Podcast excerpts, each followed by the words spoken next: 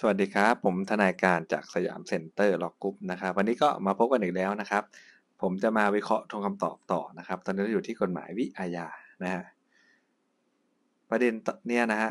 การที่นายแสนดีครับถูกฆ่าตายนะในระหว่างที่ถูกควบคุมตัวระหว่างการ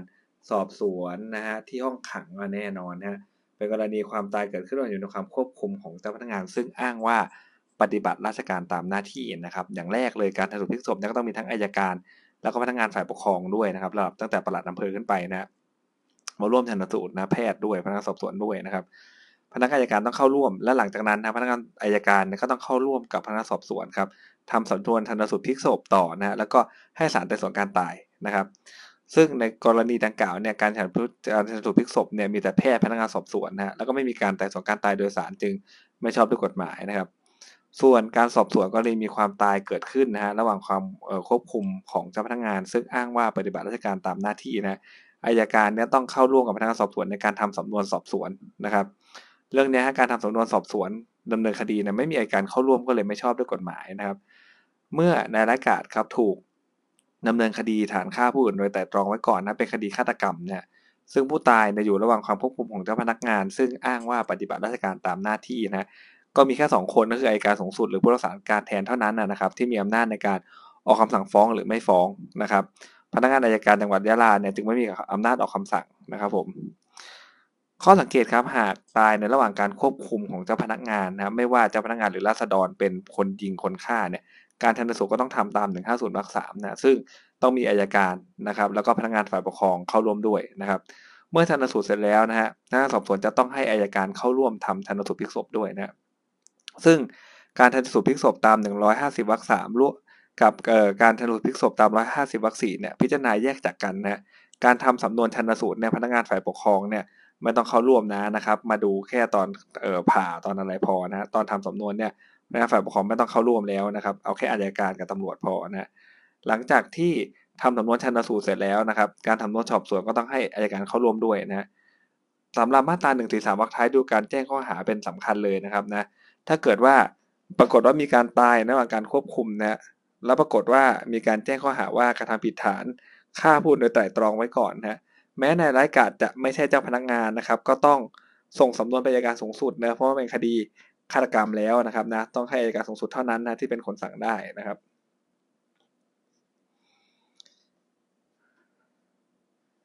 ต่อไปครับ นางสาวไข่ครับถูกรถยนต์นะฮะที่นายโชคดีนะครับ ชนถึงแก่ความตายระหว่างวิ่งหลบหนีจากการควบคุมไปฝากขังต่อศาลถูกไหมฮะก็คือเป็นการตายในระหว่างอยู่ในความควบคุมของเจ้าพนักงานนะซึ่งต้องมีการชันสูตรพลิกศพนะครับ ตาม 148 นะและเป็นกรณีความตายเกิดขึ้นในระหว่างอยู่ในความควบคุมของเจ้าพนักงาน ซึ่งอ้างว่าปฏิบัติราชการตามหน้าที่ครับ จึงต้องมีพนักงานสอบสวนร่วมกับอายการ พนักงานฝ่ายปกครองแล้วก็แพทย์ทางนิติเวชศาสตร์ด้วยนะร่วมกันชันสูตรนะ แม้ทั้งอายการปลัดอำเภอแพทย์นะฮะจะได้เข้าร่วมชันสูตรแล้ว แต่พนักงานสอบสวนได้ดำเนินการชันสูตรพลิกศพเสร็จสิ้นไปก่อนนะและแจ้งให้ญาติของนางสาวไข่ทราบนะจึงเป็นกรณีที่พนักงานสอบสวนไม่ดำเนินการแจ้งเห็นไหมฮะเนี่ยสหวิชาชีพมาครบเลยนะครับ แต่ไม่ได้แจ้งญาตินะครับนะนะครับ ต้องแจ้งญาตินะครับ อย่างน้อยหนึ่งคนนะนะครับ ก่อนจะทำการชันสูตรพลิกศพนะฮะการชันสูตรก็เลยไม่ชอบด้วยกฎหมาย แสดงว่าเราเนี่ย แล้วก็ได้หลักมาเพิ่มนะฮะแม้ว่าคุณจะเชิญนะสายวิชาชีพมาครบเลยมีทั้งแพทย์มีทั้งหมอมีนิติเวชนะมีทั้งอายการมีทั้งพนักงานฝ่ายปกครองระดับตั้งแต่ประหลัดอำเภอขึ้นไปมากันครบแหละแต่ตำรวจไม่ได้แจ้งญาติก่อนที่จะชันสูตรเนี่ยการชันสูตรมันก็ไม่ชอบด้วยกฎหมายอยู่ดีนะครับนะ ตรงนี้ก็ค่อนข้างสำคัญเลยนะครับการชันสูตรก็ไม่ชอบด้วยกฎหมายอยู่ดีนะเมื่อมีการชันสูตรพลิกศพครับตาม 150วรรคสามแล้วเนี่ยพนักงานสอบสวนต้องแจ้งให้อัยการเนี่ยเข้าร่วมทำสำนวนชันสูตรนะให้เสร็จนะครับนะ ต้องให้เขาร่วมทำสำนวนการชันสูตรนะฮะให้เสร็จภายในเวลา 30 วันนะครับ การที่พนักงานสอบสวนทำสำนวนชันสูตร โดยไม่ปรากฏว่าได้แจ้ง ให้พนักงานอายการเข้าร่วมด้วยนะครับ ก็เลยไม่ชอบด้วยกฎหมายนั่นเองนะฮะการสอบสวนกรณีที่มีความตายเกิดขึ้นในระหว่างอยู่ในความควบคุมของเจ้าพนักงานนะซึ่งอ้างว่าปฏิบัติราชการตามหน้าที่นะครับ ตาม 155ทับ1เนี่ยกำหนดให้พนักงานสอบสวนเนี่ยนะครับ แจ้งให้อายการเข้าร่วมกับพนักงานสอบสวนทำสำนวนการสอบสวนฮะ หากพนักงานสอบสวนเห็นว่าเป็นกรณีจะเป็นเร่งด่วนครับมีเหตุอันควรไม่อาจรออายการเข้าร่วมได้นะก็ให้พนักงานสอบสวนทำการสอบสวนต่อไปได้ครับ แต่ต้องบันทึกเหตุที่ไม่อาจรออายการไม่ได้สำนวนสอบสวนนะครับและถือว่าเป็นการสอบสวนที่ชอบด้วยกฎหมายตามมาตรา 151 ทับหนึ่งวรรคสามเนี่ยเมื่อพนักงานสอบสวนเห็นแต่ว่าข้อเท็จจริงมันไม่ได้ยุ่งอย่างไม่ซับซ้อนอะไรนะสามารถสั่งคดีได้จึงเร่งรัดไปไอ้แบบเนี้ยนะฮะ ไม่ปรากฏว่าพนักงานสอบสวนมีเหตุอันสมควรไม่อาจรอเจ้าพนักงานเออไม่อาจรออายการได้อย่างไรฮะและไม่ได้บันทึกเหตุที่ไม่อาจรอด้วยนะครับ การทำสำนวนสอบสวนนี่ก็เลยไม่ชอบด้วยกฎหมายนะครับ ส่วนอีกประเด็นหนึ่งครับพนักงานสอบสวนนะดำเนินคดีกับนายโชคดีครับ ฐานขับรถโดยประมาทนะฮะทำให้ผู้อื่นเนี่ยถึงแก่ความตายเห็นไหมครับเนี่ยไม่ใช่คดีฆาตกรรมนะที่ผู้ตายเนี่ยอ้างว่าถูกเจ้าพนักงานซึ่งปฏิบัติตามราชการตามที่ตั้งค่าตายนะหรือ เป็นคดีที่ผู้ตายถึงแก่ความตายระหว่างอยู่ในความควบคุมของเจ้าพนักงานนะฮะคือถ้าอยู่ในระหว่างความควบคุมเนี่ยเป็นราษฎรไปยิงเนี่ยมันก็เป็นคดีฆาตกรรมเหมือนกันที่อัยการสูงสุดจะต้องสั่งนะครับ แต่เรื่องเนี้ยการแจ้งข้อหาเป็นการแจ้งว่าขับรถโดยประมาทนะครับ เพราะนั้นเนี่ยมันไม่ใช่กรณีที่อัยการสูงสุดเนี่ยนะครับ หรือไอ้ผู้รักษาการแทนเนี่ยเท่านั้นที่จะมีอำนาจสั่งฟ้องหรือไม่ฟ้องนะครับ พนักงานอัยการประจำท้องที่เนี่ยนะครับ ก็คืออัยการจังหวัดเนี่ยนะฮะก็เลยรับผิดชอบสั่งคดีนี้ได้นะครับ ข้อสังเกตนะฮะคำถามข้างต้นในประเด็นกอไก่ครับเมื่อนางสาวไข่อยู่ระหว่างการควบคุมตามกฎหมาย และนายโชคดีเนี่ยขับรถชนนางสาวไข่ตายนะครับ การชันสูตรก็ต้องดำเนินการตาม 150วรรคสามครับการทำสำนวนชันสูตรเนี่ยต้องให้อัยการเข้าร่วมด้วยตาม 150วรรคสี่และการทำสำนวนการสอบสวนคดีนี้ต้องให้อัยการเข้าร่วมด้วยตาม 155ทับหนึ่งนะฮะ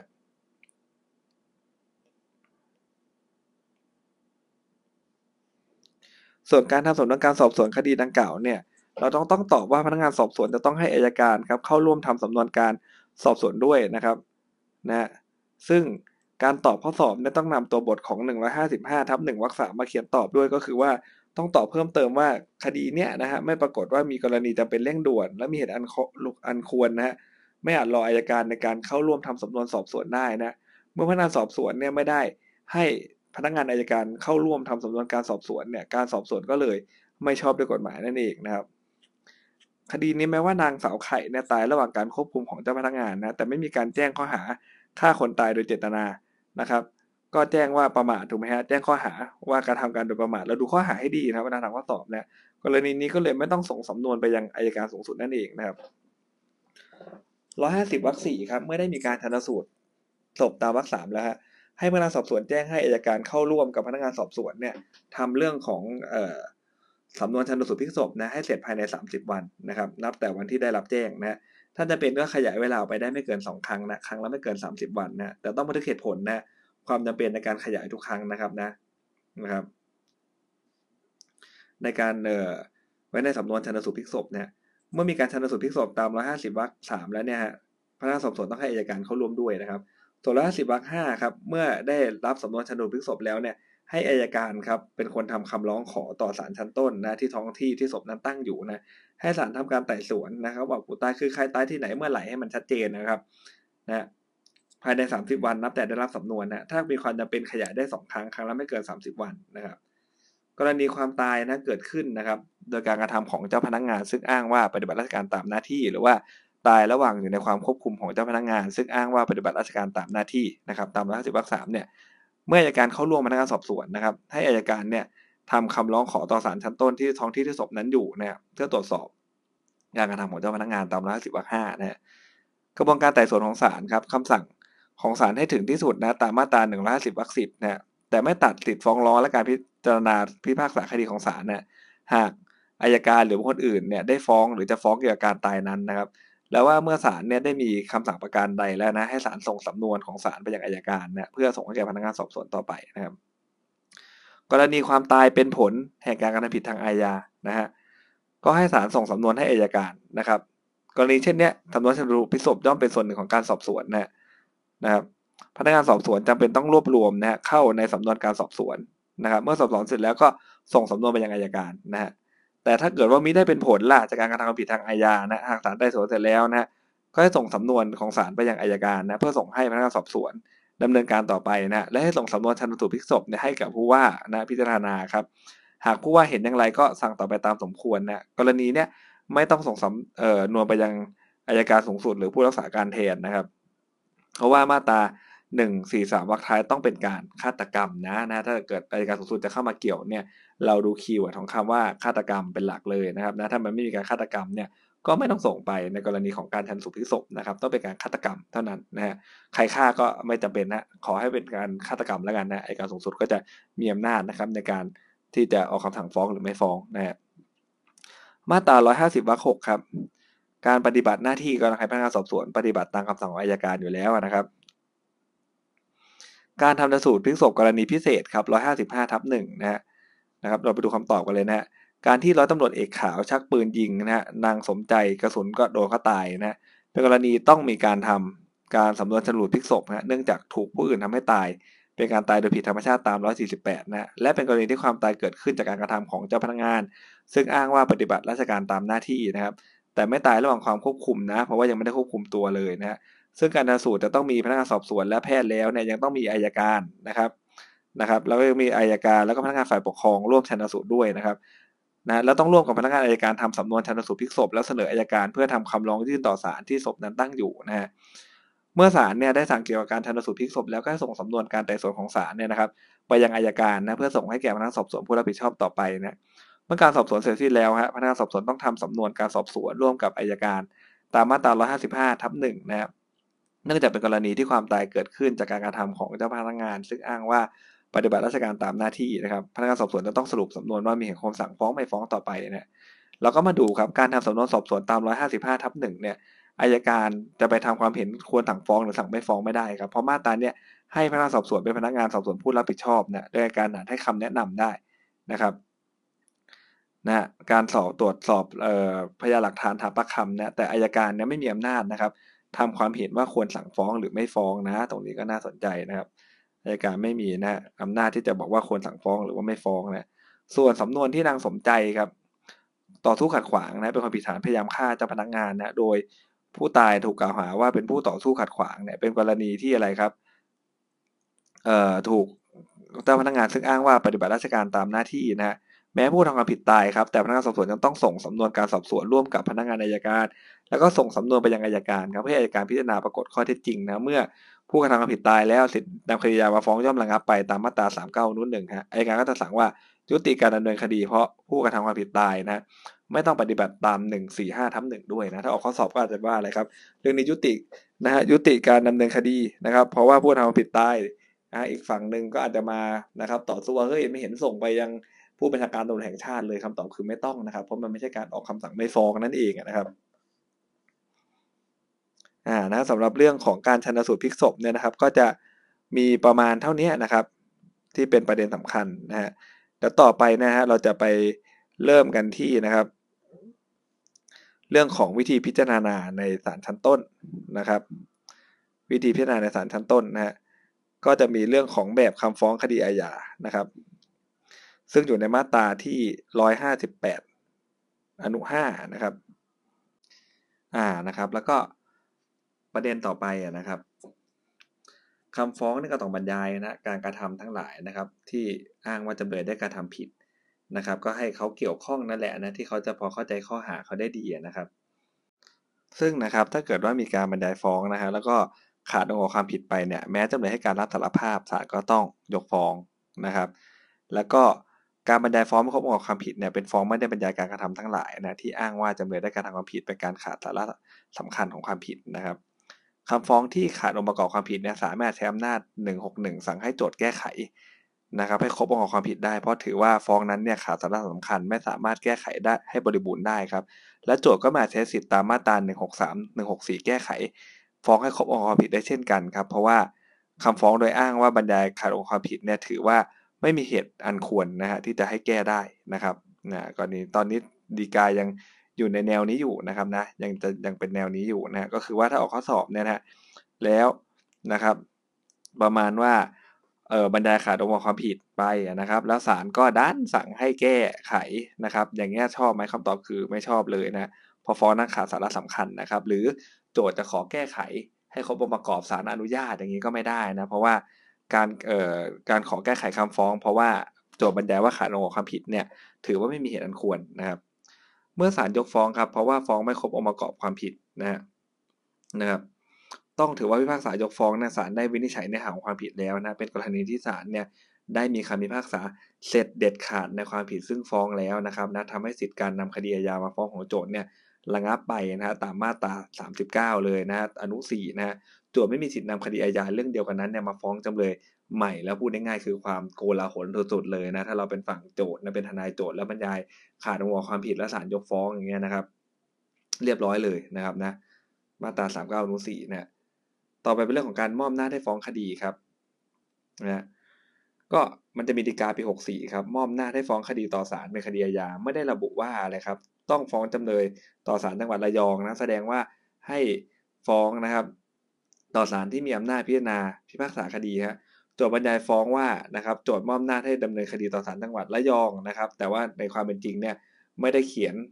นะครับว่าศาลอะไรเนี่ยนะคาดเคลื่อนไปนิดเดียวเป็นข้อบกพร่องเล็กน้อยนะครับ ไม่ทำให้อำนาจฟ้องมันเสียไปหรอกนะแค่ เขาบอกว่ามอบอำนาจให้ฟ้องศาลนะครับนะไม่ได้ระบุว่าศาลระยองแต่ตอนบรรยายฟ้องเนี่ยบอกว่าอะไรครับมอบอำนาจให้ฟ้องที่ศาลระยองก็เล็กน้อยไงก็ต้องเป็นศาลที่มีอำนาจในการพิจารณาอยู่แล้วนะฮะ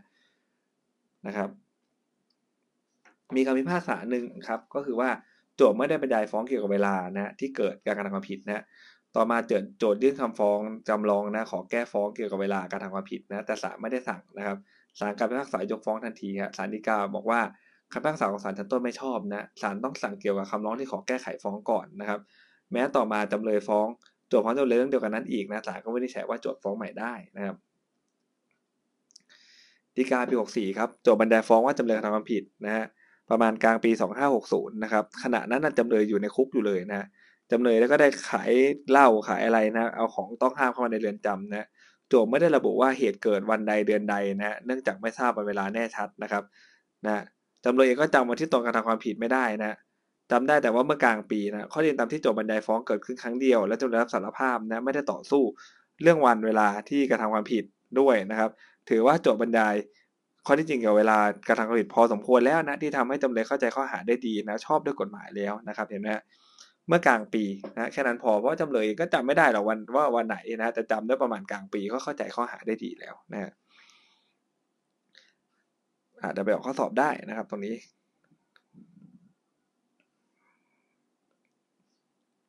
การบรรยายฟ้องครับต้องระบุบุคคลนะหรือสิ่งของที่เกี่ยวข้องด้วยพอสมควร เท่าที่จะทำให้จำเลยเนี่ย เข้าใจข้อหาได้ดีนะถ้าไม่ได้บรรยายระบุตัวบุคคลหรือสิ่งของที่เกี่ยวข้องนะฮะพอที่สมควรที่จะทำให้จำเลยเข้าใจข้อหาได้ดีเนี่ยโจทย่อมขอแก้ไขฟ้องได้นะครับ และศาลย่อมสั่งให้โจทย์แก้ฟ้องได้นะแต่หากศาลยกฟ้องโจทย์เนี่ยถือว่าศาลยังไม่ได้พิพากษาเด็ดขาดในความผิด ซึ่งได้ฟ้องนะครับนะเอาเรื่องนี้มาฟ้องเป็นจำเลยเป็นคดีใหม่ได้นะครับ การบรรยายฟ้องฮะในความผิดฐานทำร้ายร่างกายเป็นเหตุให้ผู้อื่นได้รับอันตรายสาหัส นะต้องบรรยายได้ว่าสาหัสอย่างไรนะครับแม้จะได้ความว่าสาหัสเนี่ยแต่โจทย์ไม่บรรยายเนี่ยศาลก็จะไปลงโทษจำเลยตามฟ้องไม่ได้นะครับแต่ถ้าเกิดโจทย์บรรยายฟ้องว่าจำเลยมีเจตนาทำร้ายร่างกายเป็นเหตุให้ผู้เสียหายได้รับอันตรายสาหัสครับ แม้ว่าจะไม่ได้บรรยายว่าสาหัสยังไงนะแต่โจทย์ก็ได้แนบทำนองรายงานชนะสูตรบาดแผลไว้ด้วยนะ ซึ่งมันถือเป็นส่วนหนึ่งของคำฟ้องแล้วก็ระบุอยู่แล้วนะฮะว่าได้รับความอันตรายสาหัสอย่างไรก็ชอบด้วยกฎหมายแล้วเห็นไหมฮะ นะครับเราต้องเขียนด้วยนะครับว่ารายงานชันสูตรบาดแผลเป็นส่วนหนึ่งของคำฟ้องนะแม้ว่าเขาจะไม่ได้บรรยายในคำฟ้องนะครับว่าสาหัสยังไงกระดูกหักอย่างงู้นอย่างนี้ แต่เขาเขียนแล้วว่าสาหัสนะแต่ในเอกสารในฟ้องมันก็ชัดอยู่แล้วนะว่ามันสาหัสยังไงเงี้ยครับก็คือว่ารายงานชันสูตรบาดแผลก็เป็นส่วนหนึ่งของคำฟ้องนั่นเองนะครับ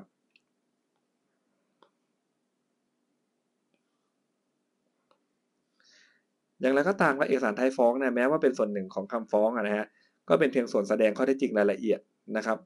เพื่อฟ้องสมบูรณ์ไม่ครอบคลุมนะหากฟ้องโจทย์นั้นไม่ครบองค์ความผิดเนี่ยจะนำข้อความหรือรายละเอียดนะครับที่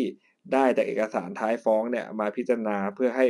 ฟ้องครบองค์ความผิดไม่ได้อย่าจำสับสนนะเรื่องนี้คือเขาบรรยายครบองค์ประกอบ และแค่ไม่ได้บอกว่ามันสาหัสยังไงนะครับแต่ถ้าเป็นเรื่องของบรรยายไม่ครบองค์ประกอบความผิดไปเลยเนี่ยแล้วบอกเอาก็ไปดูเอกสารท้ายฟ้องสิครับท่าน มันก็องค์ประกอบมันตรงนั้นอย่างเงี้ยไม่ได้นะองค์ความผิดนี่สำคัญมากนะต้องชัดเจนอยู่นะครับ ตั้งแต่ในฟ้องแล้วนะครับ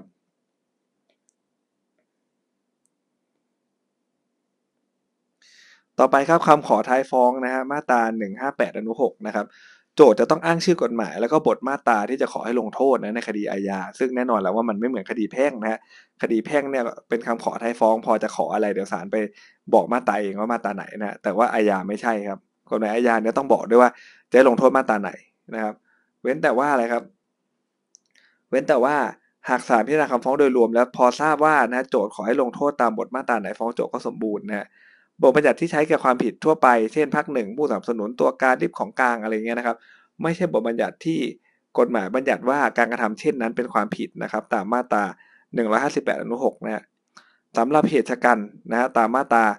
340 ตรีนะฮะ336 ทวิ ซึ่งออกสอบบ่อยมาก ๆ เลยนะฮะนะจริงทรัพย์ปนทรัพย์เนี่ยนะใช้ยานพาหนะนะร่วมกระทำผิดเกินสามคนอะไรขึ้นไปก็ว่าไปนะหรือว่าใช้อาวุธปืนอะไรเงี้ยนะครับ สามสามหกทวีก็ใช้ยานพาหนะในการกระทำความผิดอะไรเงี้ยเพื่อความสะดวกในการเอาทรัพย์ไปอย่างเงี้ยนะครับ พวกนี้จะเป็นตัวของเอ่อมาตราที่เขาก็จะถามอยู่แล้วนะฮะเวลาทำข้อสอบเขาไม่ถามตรงๆนะเขาจะถามเนี่ยท่องไม่ได้เลยฮะสามสี่ศูนย์ตีสามสามหกทวีเนี่ยได้เขียนแน่นอนนะครับ เพราะนั้นเนี่ยเรื่องนี้เป็นบทมาตราที่กฎหมายบัญญัติว่าการกระทำเช่นว่านั้นเป็นความผิดเพราะฉะนั้นต้องอ้างด้วยนะ ถ้าไม่อ้างขังก็จะไปลงนั่นในบทนี้ไม่ได้นะครับนะครับ ต้องอ้างไปด้วยถ้าเราเป็นโจทย์นะนะครับ งั้นศาลจะไปลงเองไม่ได้นะครับโจทย์บรรยายนะฮะเรื่องเพิ่มโทษเข้ามานะในเนื้อหาของคำฟ้องแล้วนะครับ ระบุมาตรา 92 ในคำขอไทยฟ้องแล้ว แต่ยังไม่ได้เขียนขอให้ศาลเพิ่มโทษนะศาลก็เพิ่มโทษจำเลยได้ครับอันนี้ไม่เป็นไรนะฮะต่อไปครับเรื่องนี้ออกข้อสอบไปแล้วฮะคำฟ้องน่าจะต้องลงลายมือชื่อโจทย์ผู้เลี้ยงผู้พิมพ์นะฮะหรือผู้เขียนเขียนหรือพิมพ์ฟ้องนะตามมาตรา158 อนุ7นะครับ ต้องลงลายมือชื่อในคำฟ้องด้วยตนเองนะถ้าทนายไปลงย่อมเป็นฟ้องที่ไม่ชอบนะแม้ต่อมาโจทย์อ้างตัวเองเป็นพยานและเบิกความว่า เอ้ย ผมให้ทนายเซ็นนะจะถือว่าสัตยาบันให้ฟ้องสมบูรณ์ก็ไม่ได้นะครับ ฟ้องอาญานี่เป็นอย่างเดียวเลยนะที่ทนายไปเซ็นแทนไม่ได้ นอกนั้นได้หมดนะขอเข้าเป็นโจทย์ร่วมก็ได้ อุทธรณ์ก็ได้นี่พูดถึงคดีอาญานะคดีแพ่งเนี่ยเซ็นได้อยู่แล้วถ้าเขาเออเซ็นไปแต่งให้นะมีแต่ฟ้องเท่านั้นนะที่ทนายจะไปเซ็นแทนไม่ได้นะครับ ต่อไปมาตราหนึ่งห้าแปดอนุเจ็ดครับ มันอยากว่าฟ้องต้องลงลายมือชื่อโจทย์นะหมายถึงว่าคำฟ้องที่ยื่นต่อศาลชั้นต้น เท่านั้นนะฮะที่ลงลายมือชื่อโจทย์นะสำหรับฟ้องอุทธรณ์ฟ้องฎีกาทนายลงได้นะครับนะถ้าเกิดทนายลงลายมือชื่อในคำฟ้องอุทธรณ์แทนฎีกาแทนโจทย์เนี่ยโดยมีใบแต่งครับถือว่าเป็นคำฟ้องอุทธรณ์ฎีกาที่ไม่ชอบด้วยกฎหมายนะครับ หรือว่า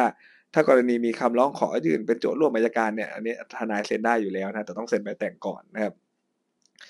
ต่อไปครับเป็นเรื่องของคำร้องนะขอแก้ไขฟ้องนะครับ ขอแก้ไขคำให้การนะต้องมีเหตุอันควรด้วยนะเช่น พิมพ์ตกไปนิดเดียวเองนะเพราะความบกพร่องนะหรือขอแก้ไขน้ำหนักยาเสพติดนะอ้างว่าส่งมาให้ผิดพลาดนะส่งเอ่อพนักงานสอบสวนส่งรายงานการตรวจไม่ผิดพลาดเนี่ยศาลฎีกาบอกว่ามีเหตุอันสมควรนะครับอายการนะขอเพิ่มเติมคำขอส่วนแพ่งให้จำเลยคืนหรือใช้ราคาทรัพย์ก่อนนะมีคำพิพากษาศาลชั้นต้นนะนะครับ ไม่ได้นำเอามาตราเออร้อยแปดสิบมาใช้บังคับนะครับ เรื่องนี้นะต้องขอได้ก่อนที่จะมีคำพิพากษาของศาลชั้นต้นนะฮะ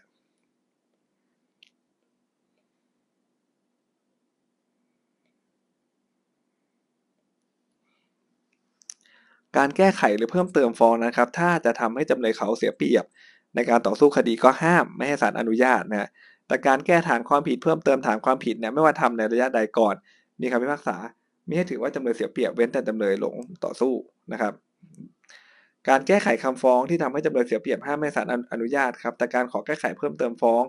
ระหว่างแต่สมมูลฟ้องเห็นได้เลยว่าจำเลยเขายังไม่เป็นจำเลยเลยถูกไหมฮะย่อมไม่ทำให้จำเลยเสียเปรียบนะครับ และการขอแก้ไขเพิ่มเติมฐานความผิด หรือรายละเอียดเนี่ยไม่ให้ถือว่าจำเลยเสียเปรียบนะศาลอนุญาตได้นะครับเว้นแต่จะทำให้จำเลยเขาหลงต่อสู้นะ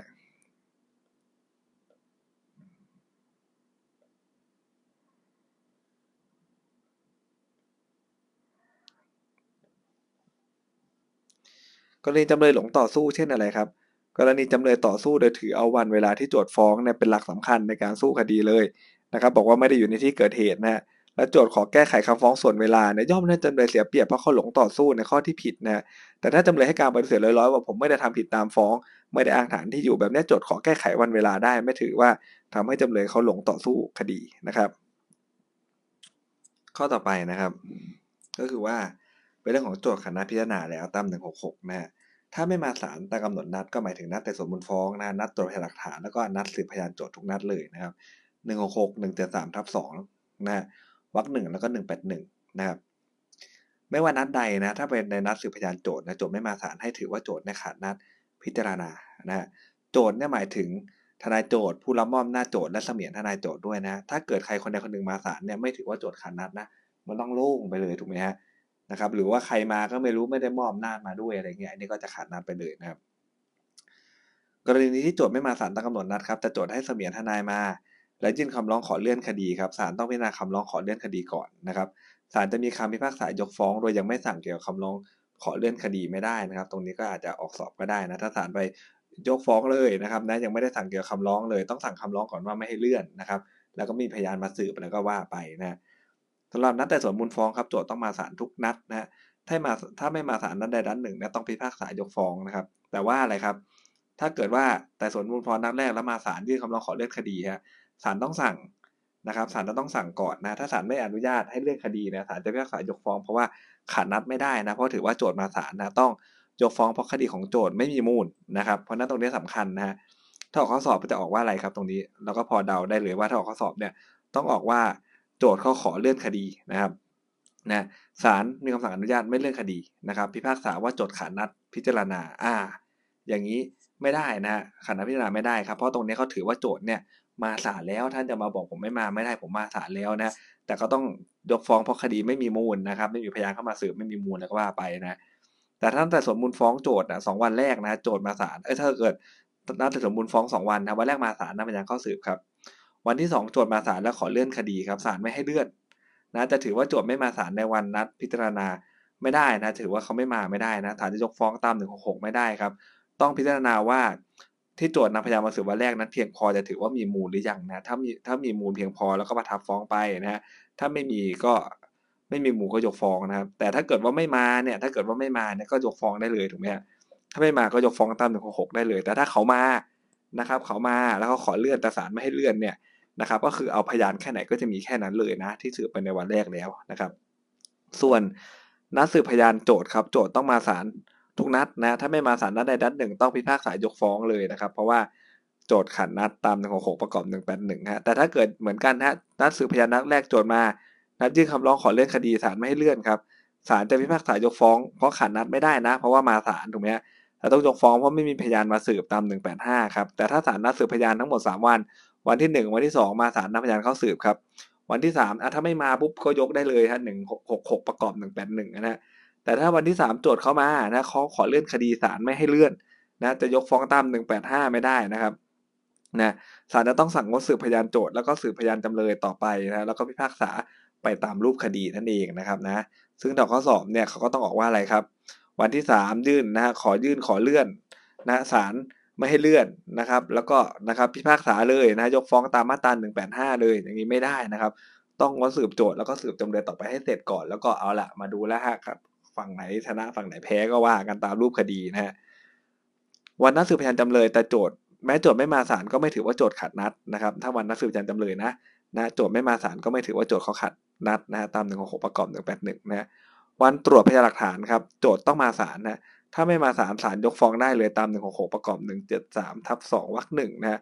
ซึ่งไม่รวมถึงวันยื่นฟ้องวันนัดพร้อมวันนัดคุ้มครองสิทธิ์นะวันพวกนี้ไม่ใช่วันตรวจพยานหลักฐานนะ แม้ว่าโจทย์ไม่มาก็จะไปยกฟ้องเขาไม่ได้นะครับนะครับว่าสามวันนั้นเท่านั้นนะการที่ไม่มาศาลครับในวันนัดสอบคำให้การเนี่ยนะครับนะเป็นการพิจารณาคดีอย่างหนึ่งนะหลังจากยื่นคำฟ้องกฎหมายก็กำหนดให้ โจทย์ทนายโจทย์จำเลยต้องมาอยู่ต่อหน้าศาลพร้อมกันให้ศาลอธิบายฟ้องให้จำเลยฟังและถามว่ากระทำผิดจริงไหมสู้ยังไงนะนัดสอบคำให้การการนัดเอ่อพิจารณาคดีเนี่ยซึ่งโจทย์มีหน้าที่ต้องมาศาลดังกล่าวนะครับ เมื่อโจทย์ไม่มานะครับศาลก็พิพากษายกฟ้องโจทย์ได้นะครับ ตาม 181 ประกอบมาตรา 166 นะครับ เพราะว่ามันเป็นนัดพิจารณานะฮะกรณีอื่นที่เออเป็นนัดอื่นที่ไม่ใช่วันนัดแต่ส่วนมูลฟ้องนัดพิจารณาและนัดตกพยานหลักฐานเนี่ยได้แก่อะไรครับ นัดฟังประเด็นกับนัดสามเรื่องคดีแพ่งที่รอผลอยู่นัดที่ไม่เป็นกิจจลักษณะอะไรเงี้ยนะนัดพร้อมเพื่อฟังกำหนดนัดแต่ส่วนมูลฟ้อง นัดจำเลยมาแก้คดี นัดสอบถามแต่ไม่แจ้งว่าสอบถามเรื่องอะไรอะไรแบบนี้นะมันจะไม่ใช่วันนัดพิจารณานะครับ หากตัวโจทย์นะครับเขา